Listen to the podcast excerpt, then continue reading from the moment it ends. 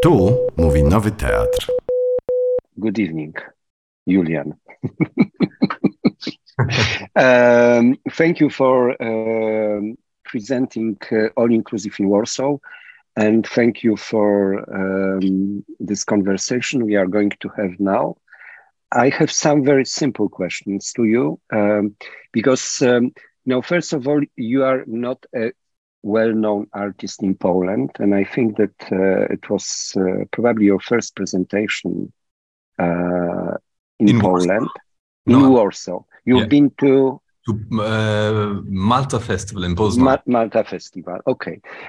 So I would like to start a bit with your background and your preparation for what you do now. Because I don't know, in Poland it's quite still simple and conservative. If you want to be a theater director, you go to theater school, you finish directing department, and you become a director. How was your case? Same? No, it was not a straight line, not at all. I never thought that I would want to make theater, actually. It was much more performing arts. I played electronic music in a band for many years. So I was a drummer in an electro-pop band. I studied visual communications and at Bauhaus University in Weimar.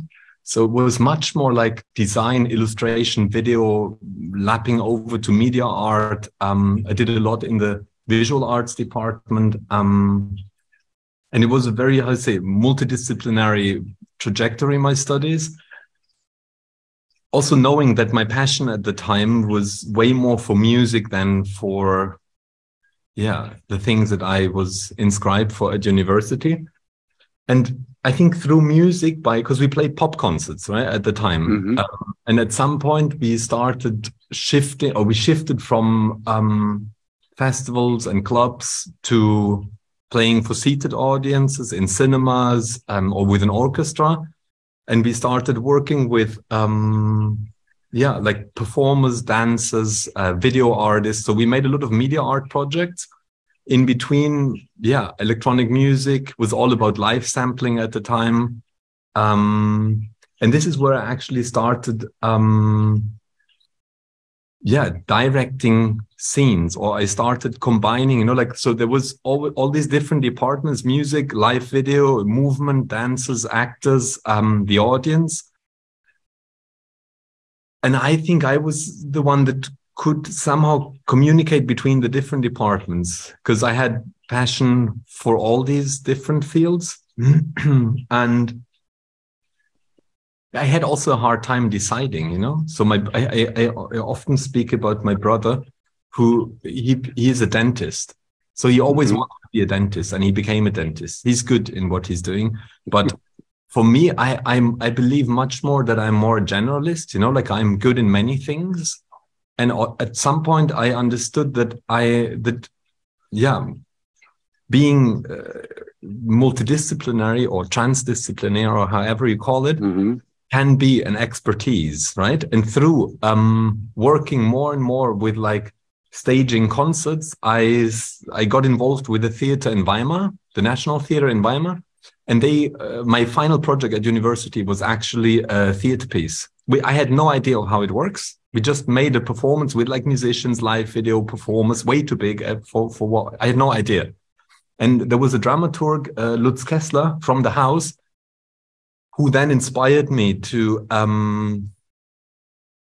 maybe insist on this quality that he saw at the time. And he said, hey, maybe that's something you could follow. But he wouldn't know where. He said, hey, maybe there is one place that he can think of where I could maybe get an education or get deeper into whatever performing arts or theater, contemporary theater could be. And it was DasArts in Amsterdam at the time.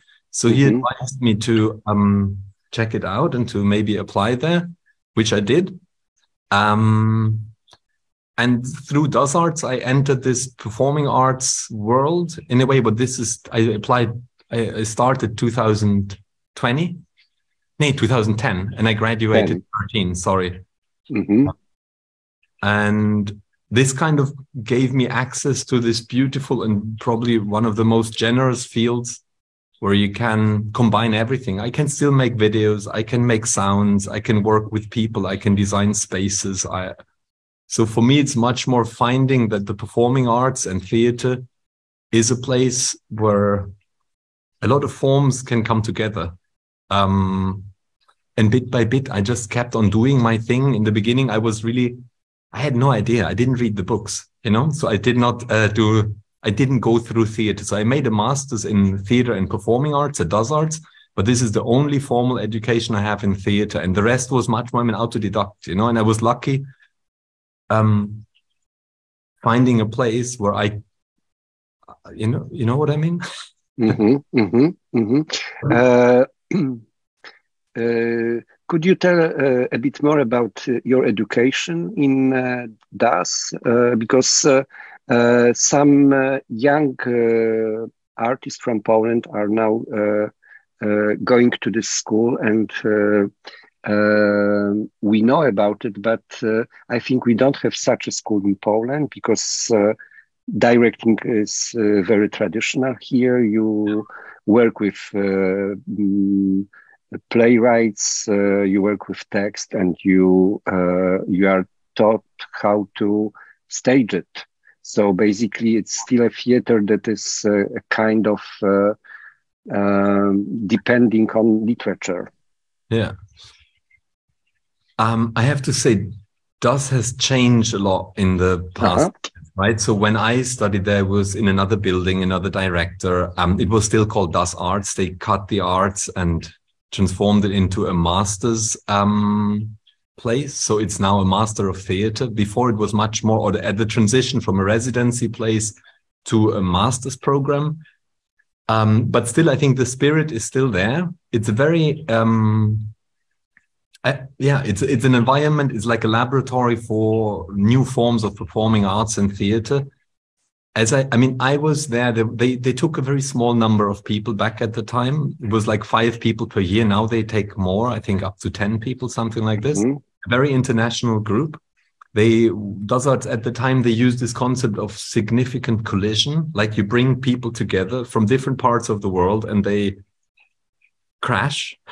And this crash leaves some kind of impact. I think this is... It's a very special learning environment, but much more for beginning. It's nothing if you just finish your studies, I don't think it's the right place. It's more if you work for a few years and you really need a place to reconfigure to. There is something about being in transition from one place to another that is really a good environment for that, because it's quite demanding, but it's very free. I think I learned there is an attitude.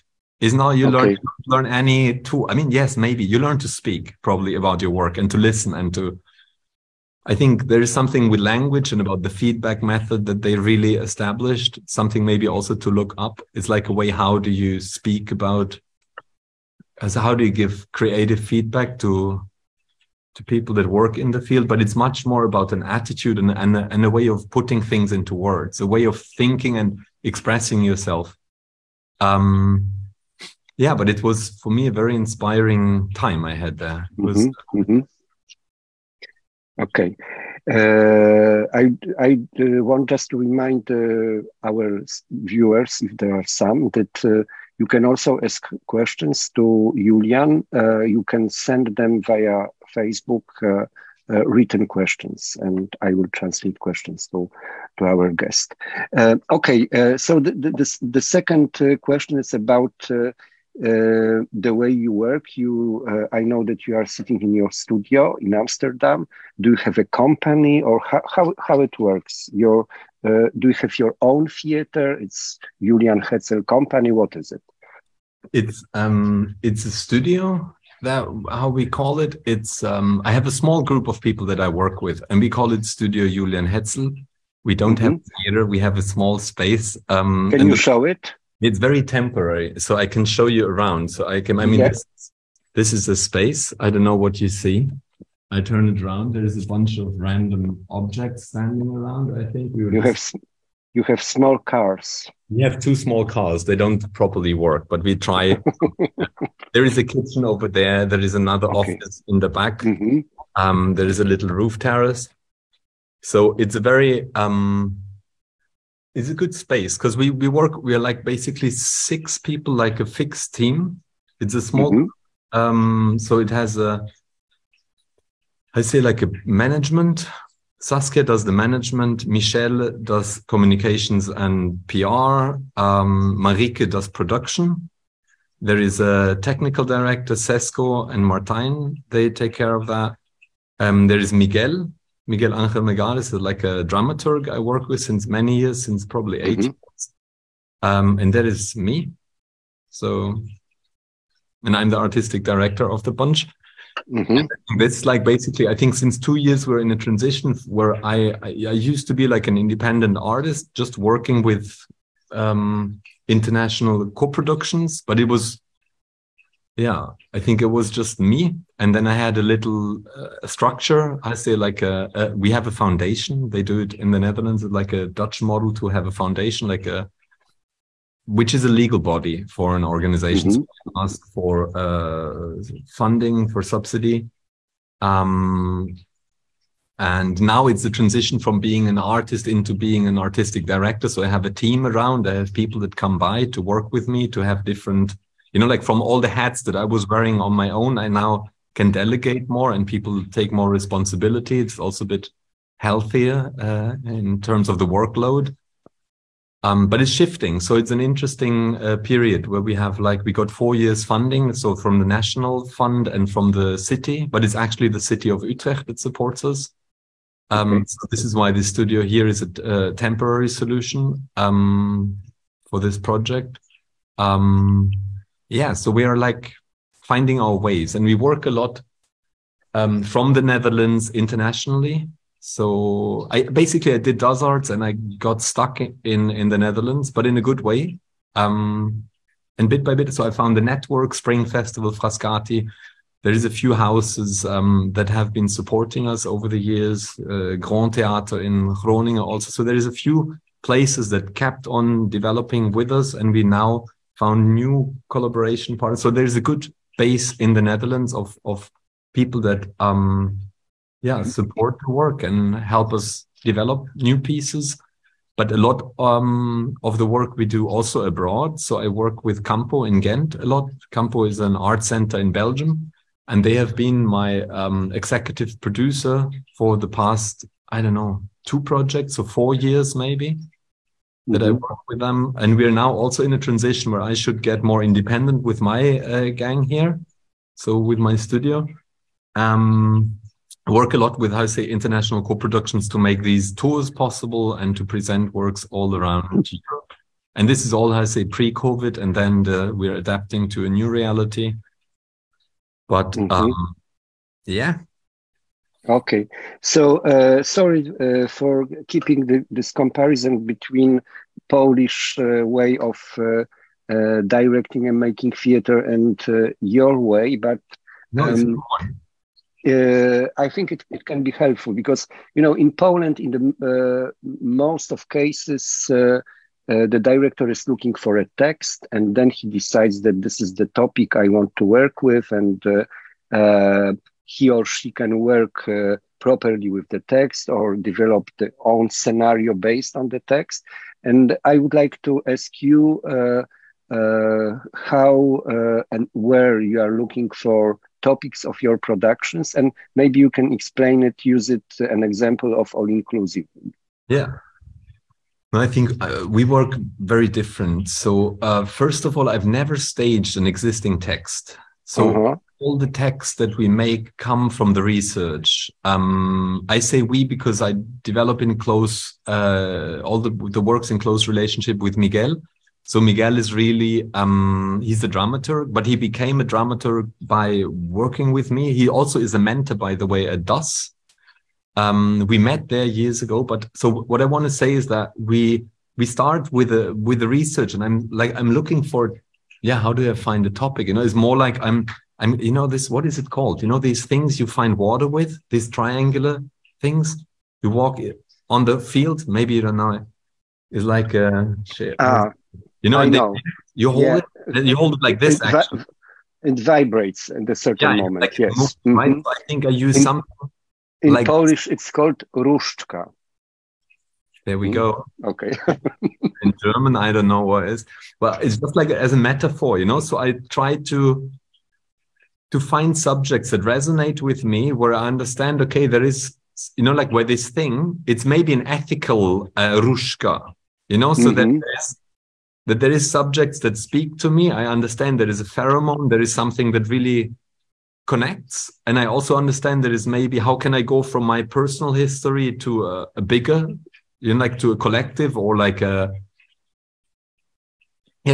address the same subject to society. What does it mean for me? Why is it relevant? Why do I feel that the thing reacts? The różdżka moves, right? Mm-hmm. So there's a friction, there is a tension, and I think this is where I start searching. Then I start digging, and with All Inclusive, it was literally the. I mean, I made a few works around violence, around fear, around destruction, around subjects to do with the war.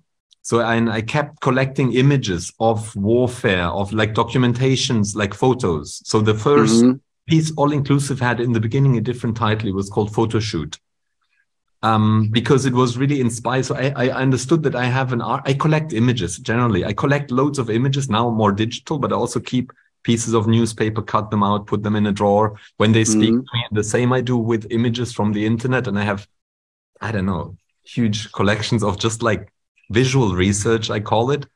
And I understood that there is something to do with these images showing the act of killing, right? So the triangle between the perpetrator, the victim, and the photographer that meet in one moment and where the act of taking a picture, so you press the trigger at the camera and the person shoots at the same moment. I kept a few of these images in my drawer or in my collection. And I think this was really a starting point where I tried to understand what is there. Then I searched more into this direction. I find the World Pro, Press Photo Archives and other archives from different photography agencies that function in a similar way, because I felt there is something that attracts me to these images and there is something that really is repulsing, you know? So there is this ambiguity in the material where I'm like drawn in and I want to zoom in, but I'm also like, tormented by it or like it's really difficult to watch these images. And then I started reading Susan Sontag regarding the pain of others, Helmut Lehten, In the Shadow of the Photographer, or like on photography, there is a lot of research done in the connection of photography and death that I used as a starting point for the research. And so it was really from documentary images of warfare, understanding what is written about, what is done about that, research. A lot of artists, performance artists, also worked around it, like Rabia Mouret, with Pixelated Revolution, for example, right? So there's a lot of video works or artworks made around similar subjects. Mm-hmm. So at some moment, I came to a dead end, and I understood that to deal with this material in an appropriate way is rather limiting, you know? So that there is something to deal with these heavy subjects that if you treat them with the respect that they deserve, because they're charged. Mm-hmm. For me, it was a turning point when I basically brought in other elements that queer this reality. Like, for example, I connected with safari and tourism. So you have similar mechanisms where what is the idea of taking a picture of a prisoner, right? Why do you document like what happened in Guantanamo, for example, right? So it's something about trophies, it's something about evidence, but also really literally about the souvenir, you know, so there is an evidence I've been there. So there was a layer of tourism that came in. There was a perverse layer to do with safari and this, you're fascinated by the animal. You take a picture, you kill the animal with a gun, and then you pose with the dead animal and take a picture of you and your gun and the animal. So this was something where it started getting interesting. And I think the moment that we changed the working title from a title to do with documentary photography into something that is like leaps into tourism. Mm-hmm. You know, there's also something, what is our role? I just want to say that this was a very important moment in the process to understand, hey, we need to switch the, you know, like to basically it's, we're putting together two elements that do not belong together. And one is like actual documentary material and another economy, another system that collides with it in an interesting way. But you're trying to fit something square into something round, maybe. And I think then a general interest is also like the economy behind all these systems, you know, like who profits from taking these images? What is the market? What is the circulation of these images and the appropriation of these stories? Like who should profit from their circulation? So I think there came different layers together, out of which we then made this toxic cocktail in a way. Okay. And do you remember the moment you got the idea to have real people on stage in this production, refugees and can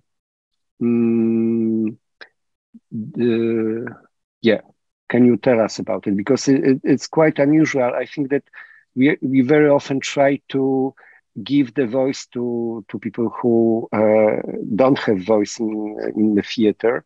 And you are doing a very perverse thing because you are giving them voice and at the same time you are taking the voice away from them.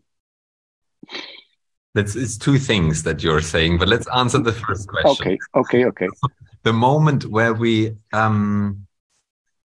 were like looking for, you know, like at some point I understood we have all these different elements, like from different moments in history, like these photos, but also other artworks or elements that we wanted to address. So we said, hey, maybe an exhibition is a good format, is a good container to also speak critically about the economy that we are part of and to create like a shared vulnerability for the artworks, the spectators, and like everybody who is involved in that field, right? So then we thought the audience themselves should go through a guided exhibition. So there came the moment we understood, okay, the white cube works as a format or as a structure as a container.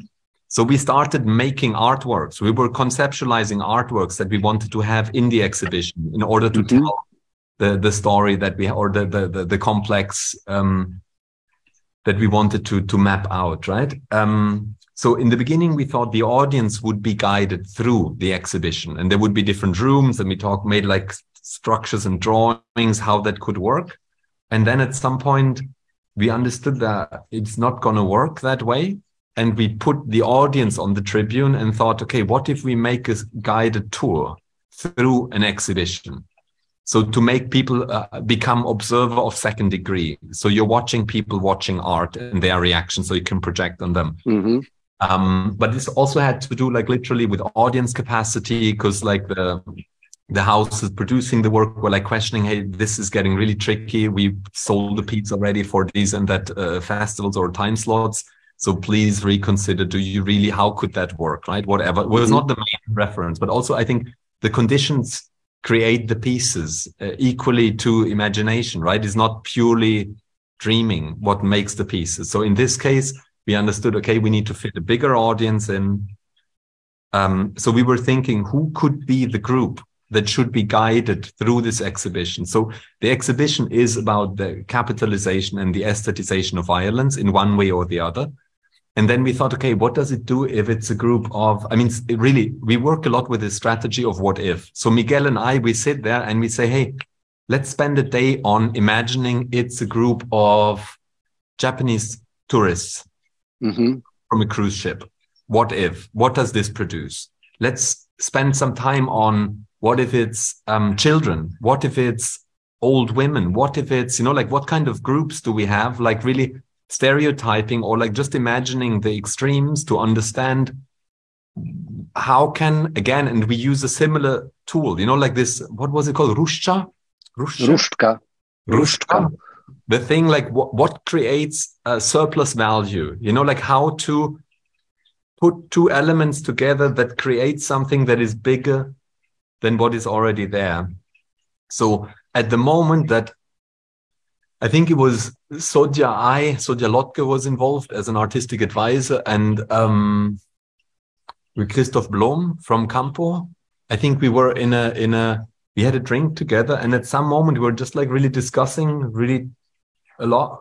And then this idea came up, and I said, hey, what if it would be a group of refugees? What would that do? And everybody was like, no way, like you can't.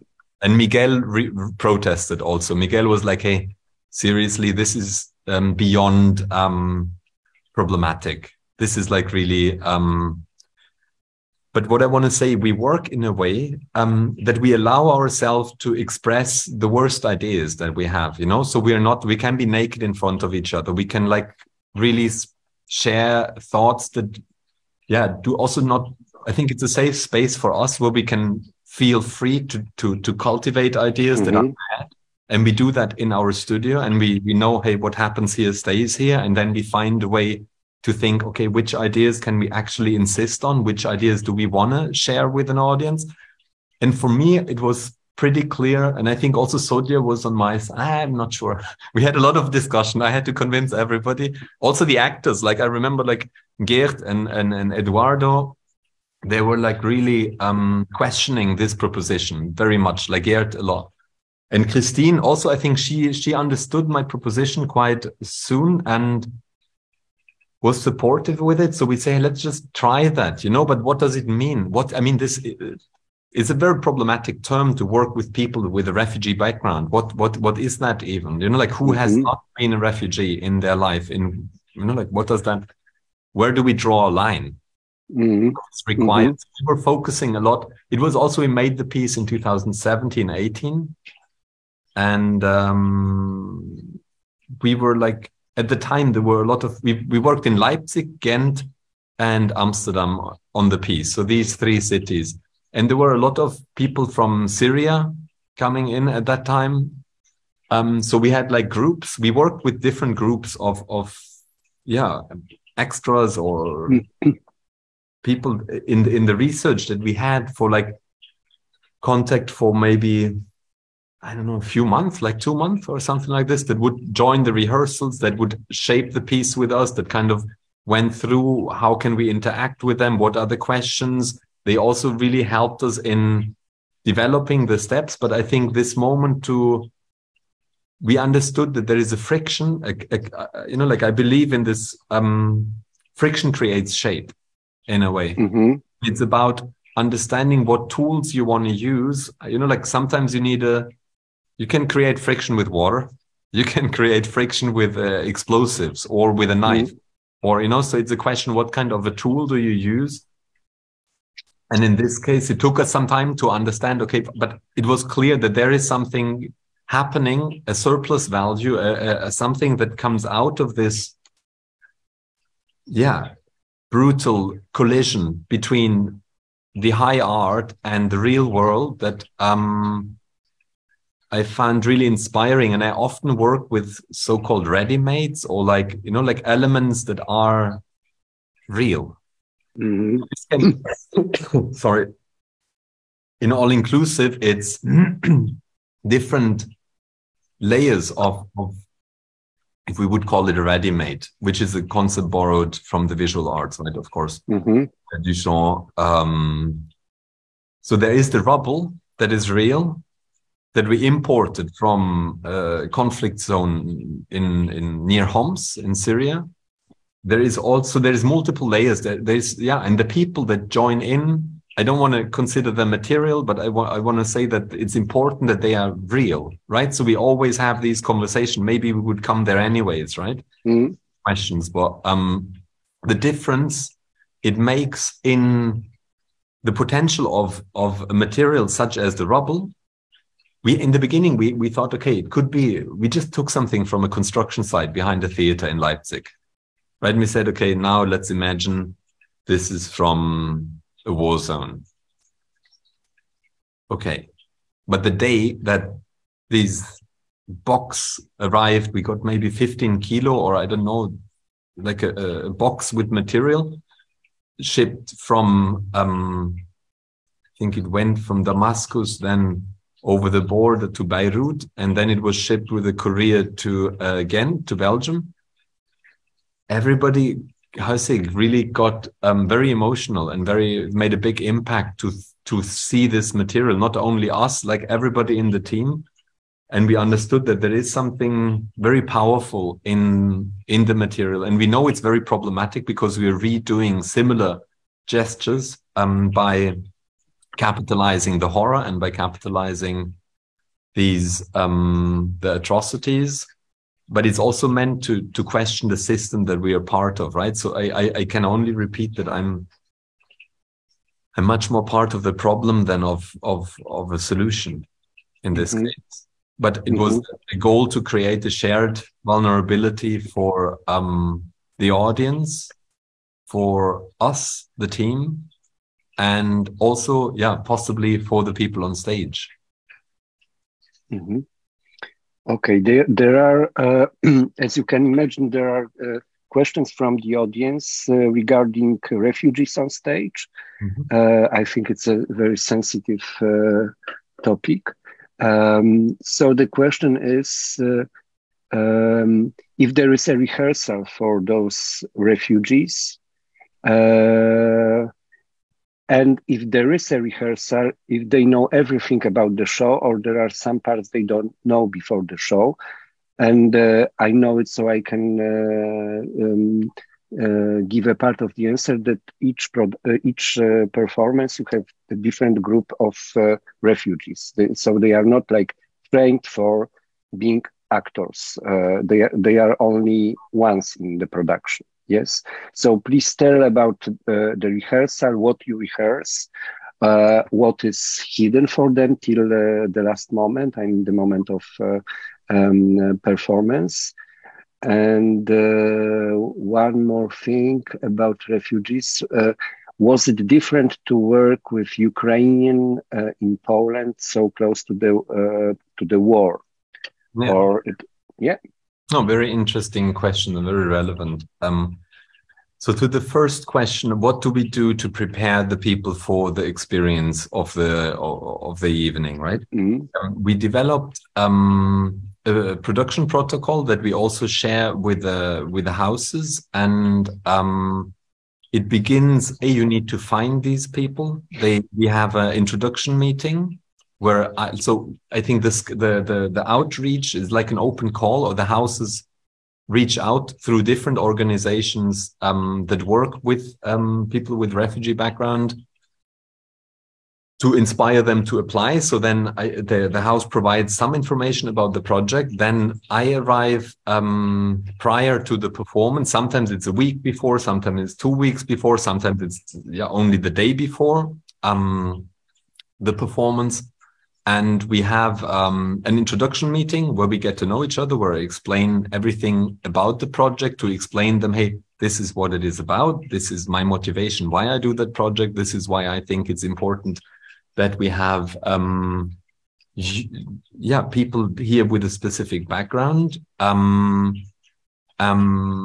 So we show them the theater. Sometimes people apply, they have never been to a theater, so it really depends on the level. So it's not to be generalized, just so we learn to be very sensitive about like explaining what this project is about. Why do we do it?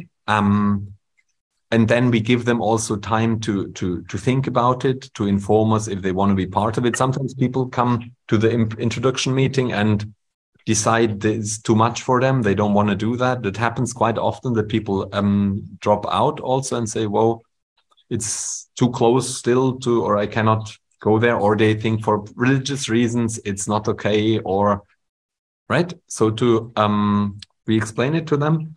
And then on the day of the performance, we meet in the afternoon. And we take time to prepare the people in the best possible way for all the scenes. So already on the first day, I show images, I show scenes, I show images, like really the most explicit and graphic images that are part of the show, that they know what they're getting themselves into. it's not our goal to re-traumatize people, right? So it's not our goal to surprise people on stage. So we try to keep the level of surprise as small as possible. The only thing that we don't do, I mean, look, there is no audience in the hall and people do not meet. They can briefly meet. Bojana, Christine de Prost, she introduces herself on the day of the show to the participants, but I do all the introduction. So we keep her out of the rehearsals. I use basically, we show them all the rooms, we show them all the materials, we expose them to the videos, to the sounds, to everything, the strobe light, we show them the blood, we show them the rubble we make. So basically we rehearse a lot of the elements, right? So they know all of the rooms, some of the scenes are even prepared. It's clear in this and that room, you will do this and that action, right? So some of the elements are scored, but none of the conversations are scored. So I basically give a guided tour through the rooms, showing them all the layers. And they ask me questions and I say, hey, it's good you asked this question. You can ask the same question or a similar question later in the show or tomorrow or whenever it is, right? And then, so they know all about, but basically there is a difference. If I tell somebody, I take this glass of water and I pour it over your head, you can imagine what it would be, right? And you can agree on it. But there is always a difference between the concept of this happening and you being in the space with 250 people and the situation happening, right? So there is a gap that we cannot bridge. There is a gap that has to do with the experience of the life situation, the audience, the lights, the energy in the room and all that. We also provide a debriefing after the show. So there are certain parameters that we also develop together with like trauma therapists in the making of this piece. And also Nowy, they got Kasia in, like a psychologist, psychiatrist who was there in all the meetings with the group and who was there during the show, waiting backstage. If somebody would have an issue, could leave the stage. People are also, I'm very open and clear with that. People should leave the room or go backstage or go to the backstage really outside if they don't feel well. Also, that's one of the participants, Muqtada, used it also in some moment where he felt, oh, wow, I'm getting here too emotional or something like that. So he decided to go backstage for a moment to kind of wind down and this work. So there's different elements built into to provide a safe as possible, like space for the people, right? And I know that how it seems for the audience, it's pretty rough, right? So also the way how Bojana treats the participants is condescending, it's patronizing, in some moment is racist even, but it's not like we played backstage, right? So they are prepared for that. We also encourage them to speak back, right? And to allow them to question her, right? So it's like the conversation that happens on stage are sometimes very heated. It also really depends on the individuals, you know, like who is part of that group. Sometimes you have, I mean, now there was a psychiatrist also on stage, experienced with like trauma treatment, post-traumatic stress disorder of soldiers in Ukraine, right? So one of the participants. So it really, sometimes we have documentary filmmaker, artists, theater people, like people that make PhDs in conflict studies, you know, so they also can, it really depends on the group. How do they respond and how is the feedback to Bojana in that case? And how much do they crack the system? So it really depends on who is there. So it's hard to generalize, but I think we had a good, very good group on both evenings in Warsaw. And yes, to come to the second question, it was a very special experience to work with people from Ukraine and to be so close to an actual war zone. We already knew that in the preparations of the work, that this would be possibly the first time that somebody from Ukraine would step on stage together with us. Of course, the urgency is another one. You know, like this, for example, the glass box with the cloud inside, which is all about the distance between us and the conflict happening. There is no distance in, it's too close, right? Like in Warsaw, it felt we're really reaching a point where some of the images start getting questionable, you know, but we're still in the theater, in a safe space, we're in the art bubble and so on and so on. But to work, I also found it very powerful that on both nights, people decide, like Olga and Timur decided to bring in, when they were reading out the data from the war in the departure terminal room, they added lines, they improvised lines, they brought in actual information of the last month to do with the war in Ukraine and Belarus. So I think it also shows how, you know, like how this can create an urgency. And it was a very strong experience for us, I think. For speaking for the team, you know, like I think it's a piece we never get used to. It's not a show you just play. Mm-hmm. Mm-hmm. And what about the reactions in different countries? You mean? Because I think that depending on your situation, you might feel offended by the show. Look, it's a very thin line that we walk, right? Offended, maybe a question. Offended in what sense? As a spectator, as in which role, which moment? You know, it's very provocative, and I didn't feel well as a spectator. You know, because you know that you shouldn't watch it. Patiently and you know, smiling and applauding at the end, and you have this last provocation with the museum shop, and people are entering the shop, and you are serving prosecco, and it's a kind of vernissage. It's very nice, and we are very willing to forget about what happened, you know, about what we've seen, because we are in a museum, so it's again a convention, and the convention is saved, and it is saving us as spectators. Yeah. But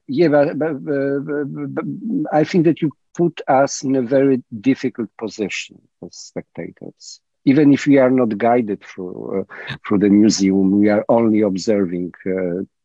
It's probably even worse for us. There is something that, you know, I think the pieces that I make are often much more about the audience than about what is actually happening on stage. Uh-huh. The real drama does not have to happen on stage. The real drama is within the audience or within the head. In this piece, it's about the projection or what is going on within the spectators, you know, and this, the triangle that I mentioned before between what happens if you watch these images, right? Like of violence, of whatever, but it's what is your role as a spectator? What is our role as cultural consumers, as people who work in the field, right? That make a living of creating politically engaged work. And I think it has to do with a certain responsibility, and it's a piece that is not, we also get really harsh reactions sometimes from people to the work, where people are really angry with me and with us for doing this, for being so harsh or so rough. And I understand people can get crossed or get overwhelmed emotionally to a point where they lose it at some moment and have a need to express it. So we had some after talks that were really intense, to say the least. Mm-hmm. But I also think that there is something about the shop is a way to,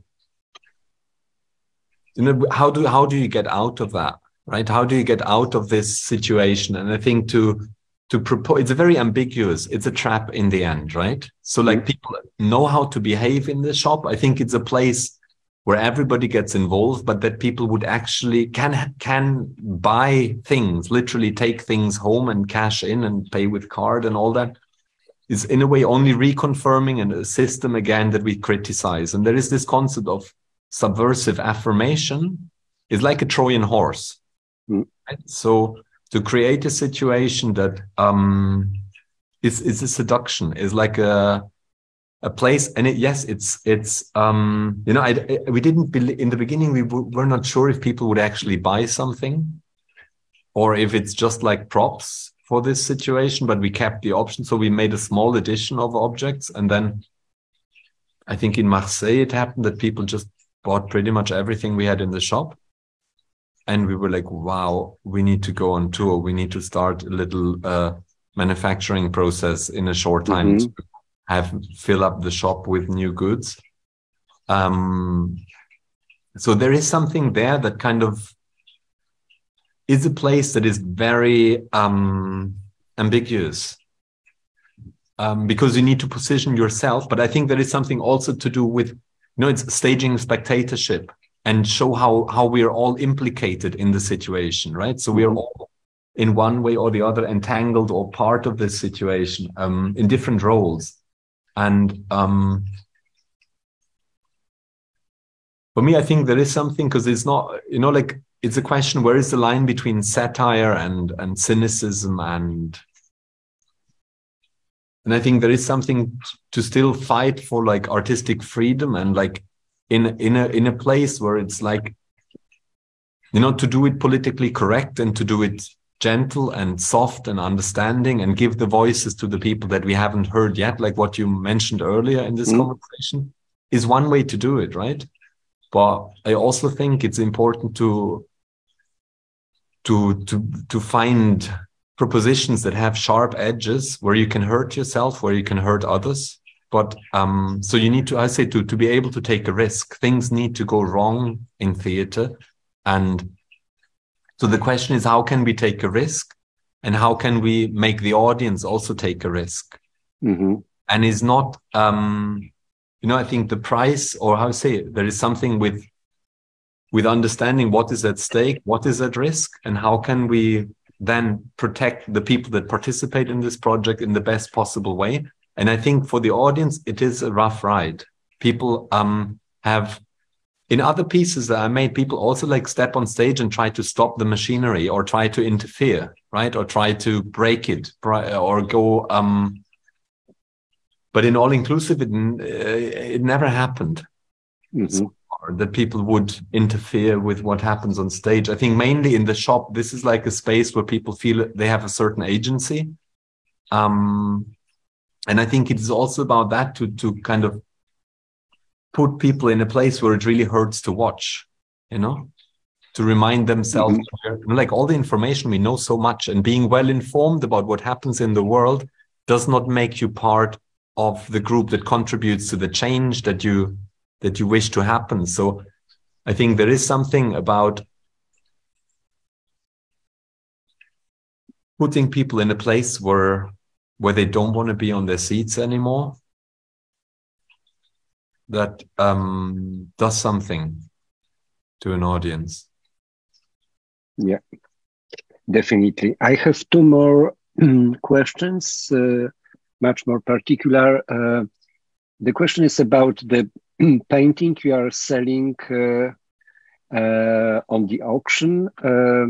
Is it? Can you sell it after every evening or not? Yeah, we make we literally take the canvas as it is. We frame it. We put it in a cardboard box. We label it. We have a stamp, so we sign it. It's a growing number. So I think we left Warsaw with number 99. We didn't start with a zero. So I think we are on 50 or 56 maybe. Mm-hmm. Sure, we have. Mm-hmm. I don't remember where we started, but this is what I have in mind, somewhere in the mid 50s. So that, yes, you sell it every time, or we no? Sell it every time. I mean, I think there have been places where basically we sell it every time. Yeah. Okay. For prices vary, like What was the highest price? A few €100. I don't ask. I think okay. He had charge of the numbers, but a few €100. Yeah. Okay. And the second question is about the socks. Is there any meaning in it?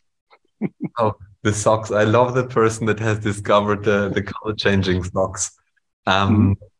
It's basically it's a detail that it's how I say kill your darlings, and the socks they just remained in it. So there is a color how I say dramaturgy of the colors that like goes through that.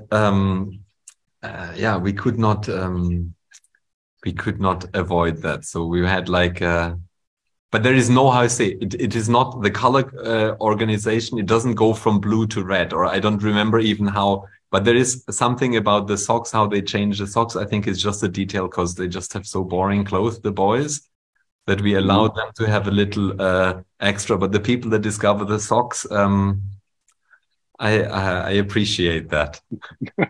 Everybody sees that. Okay. Okay, Julian, I think we are done.